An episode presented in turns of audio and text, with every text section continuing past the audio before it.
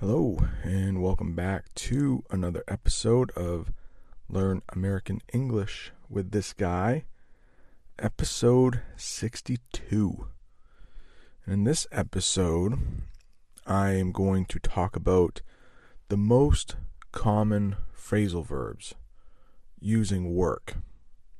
I don't cover all of them just because I wanted to keep it as short as possible while still giving you the most necessary phrasal verbs using work.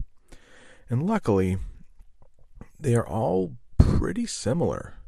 Most have something to do with working out a problem or solving a problem.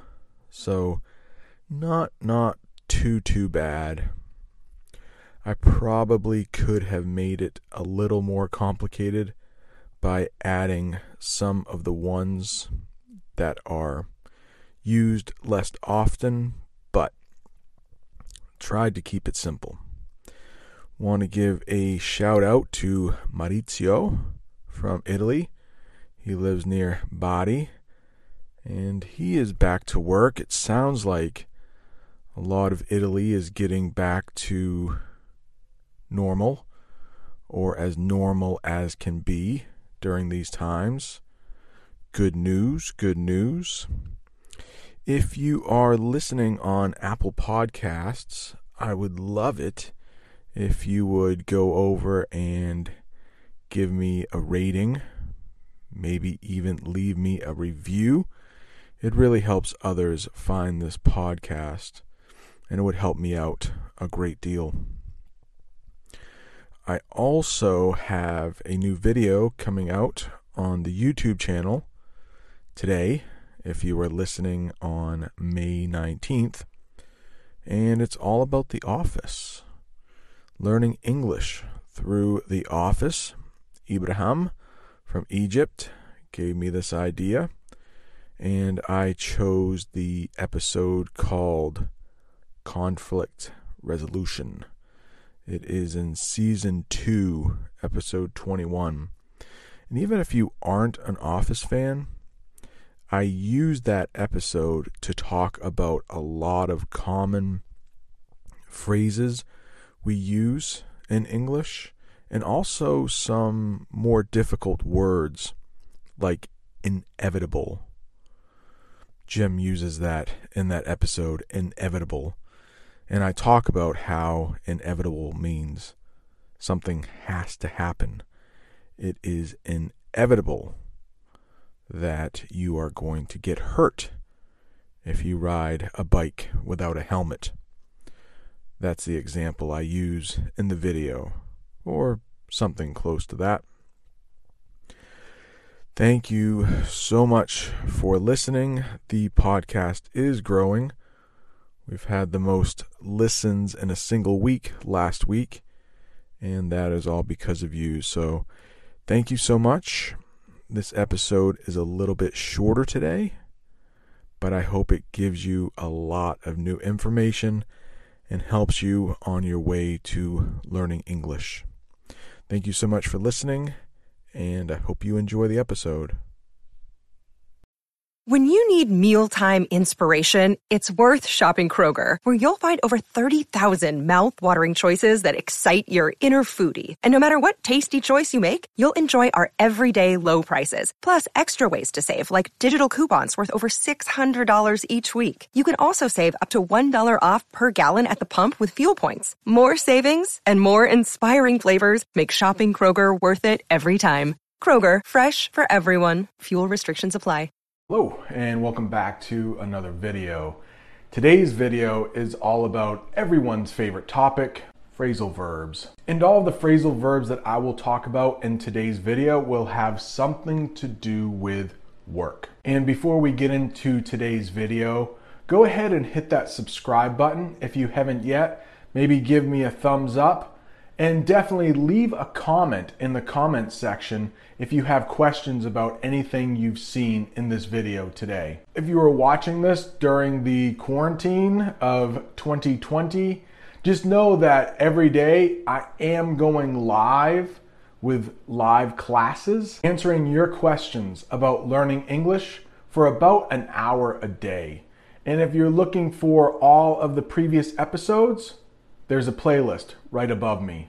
And there's a playlist with all of the other videos I've done for phrasal verbs up there somewhere. Unfortunately, there are a lot of phrasal verbs with the word work, but we today are only going to focus on the most popular, the most common. Work through, work up, work on, and work out. And unfortunately, for some of them, they actually have multiple meanings. So let's talk about work through first. The most common way you will hear work through is when you are talking about a problem that needs to be fixed, that needs to be figured out, that needs to be solved. The first example I'm going to use is with my buddy Joey. And remember, anytime that there is something bad happening, I'm going to use my friend Joey because he often gets into trouble. And today, he's having marital problems. He's having problems with his wife, who for today we'll call Rachel. Joey slept on his couch last night. What do you think Joey should have done to get into trouble with his wife? How about Joey got drunk with his friends last night? So while Joey and Rachel work out their problems, Joey is going to be sleeping on the couch. Work out and work through are sometimes interchangeable. They can be used in the same way. So Joey is sleeping on the couch while he and his wife Rachel work through some problems or work out some problems. Both work. Maybe there's a student in math class and maybe the teacher asks, Hey, do you mind coming up to the board and working through this problem? Or they might say, Do you mind coming to the board and working out this problem? The next one I'd like to talk about is work up. And unfortunately, this has quite a few different ways you can use it. Sometimes you might hear work up courage. So maybe Joey, well, he's married. Let me use a different person Mike, another good American name. Mike needs to work up the courage to ask out the beautiful woman. Now, notice the preposition I had in the middle of the sentence, but you could say that sentence with the preposition at the end. And I know my buddy Rafael from Brazil hates ending sentences with prepositions, but I'm going to do it right now. Mike needs to work up the courage to ask the beautiful woman out. And I promise I am going to do a video on prepositions. I've been saying that for a while, but I think the next video I do will be about the prepositions at, on, and what's the other one? In. How could I forget in? Work up can also be used if you're working on a sequence of things. So maybe you're working your way through a book, learning English, and maybe there are chapters. You could say, hey, I am going to work up to chapter three in this book, and then I will take a break. Maybe it's the days of your work week, and maybe you say, ah, I'm to work up until Tuesday but then I'm going to take Wednesday off. So you see what I did there? Work up until. That's a phrase you'll often hear. Sometimes you hear work up an appetite. So maybe somebody has been working really hard, maybe something physical, and you might hear them say, Man, I worked really hard today. I worked up an appetite. And working up an appetite means you're really hungry. In the last couple videos, we've talked about temper tantrums and children pitching a fit. If you remember that slang video I did with Jamie, put a link to it right up there. She talked about pitching a fit. And sometimes when a child, maybe even Joey, somebody gets really angry, you might say they have worked up their temper or they're really worked up. So if they're showing a lot of emotion, you could say they are worked up. The next one is work on. And sometimes you will hear this with a problem also. So Joey and Rachel may be seeing a marriage counselor to work on their marriage. And a marriage counselor is what we call someone who helps couples who are married work out their problems. We also use work on when we know we are not going to finish the project. For example, you may say, I'm going to go work on my English for an hour. And of course, even native speakers aren't completely perfect with their English. So that is a project that will never actually be completed. Hopefully, you'll always be working on your English to try to become better. So if you tell someone, oh, I need to go work on my homework, you're implying or you're kind of saying in a subtle way that you are not going to finish, but you are going to work on getting to the finish of your homework. It may take another study session. It may take another day in which you work on it. Sometimes parents say work on your attitude to little kids.